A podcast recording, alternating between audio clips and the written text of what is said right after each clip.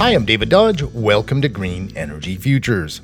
Jim Sandercock is a reluctant cyclist. I thought about it for a long time, but like everybody, I didn't do anything about it. And then one of my coworkers moved into the neighborhood, and he's really athletic. And he's like, "Hey, let's bike to work together." And I was like, inside, going, "I don't want to because it's cold." And so anyway, ultimately, uh, I thought, sure, let's give that a crack. And I foolishly told everybody I was going to do it. Like so many of us, Jim had the best intentions prior to this, but in the end, it was good old fashioned social pressure that got him hooked.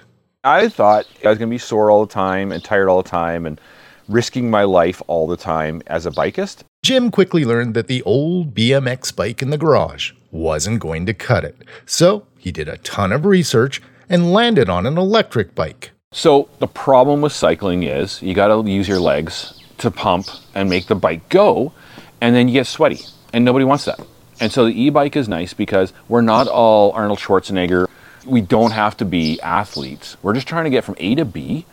That's going to be convenient for us and is going to cost us less and maybe give us a little bit of health benefits. With an e-bike, you've got this ability, much like you have gears you can dial up and down, you can dial up and down your e-bike support.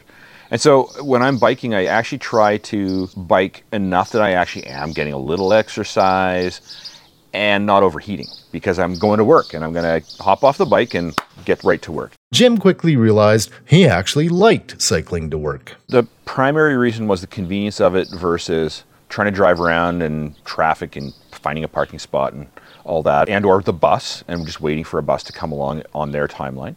So that was the number one reason. But number two, there's a lot of savings versus having that second car. And then number three would be that there's a certain amount of carbon footprint that you have with driving, and this is much, much lower. Free parking, saving money, a little exercise, what's not to like? Remember how Jim did a ton of research before buying his e bike? Thanks to the big knobby tires on his fat bike, Jim went all in and cycled to work right through that first winter. So we get down to minus 40 degrees Celsius. I would say that minus 20 in the winter is a little bit more of what we experience. And what I found is that it's actually still really easy to overheat. And so I think most people think, oh my goodness, if it's minus 20 or minus 30, I'm going to get super cold. But I'll find that I put, I'll show you what I wear, but I find that I can still overheat if I'm not careful. And Jim did this without a lot of special equipment an old camping jacket paired with a shell and some ski pants, and off he goes in the dead of winter. Occasionally, dialing back on the electric assist to generate more body heat. However, there is one crucial piece of clothing he invested in. Probably the most important thing is to get a nice pair of heated gloves. So these are probably the most expensive clothing I did is about $100 for some electric battery powered heated gloves, which is a godsend when you're biking. If I'm starting in the winter, starting to feel like my body's getting cold, I stay at 25 constant and I just pull back on the pedal assist. My body does a little bit more work and I start feeling warm. If I start feeling like I'm overheating, I just dial down the pedal assist, but I just keep cruising along at 25. In just one year, Jim Sandercock has gone from being a reluctant cyclist to a year round bicycle commuter in a winter city.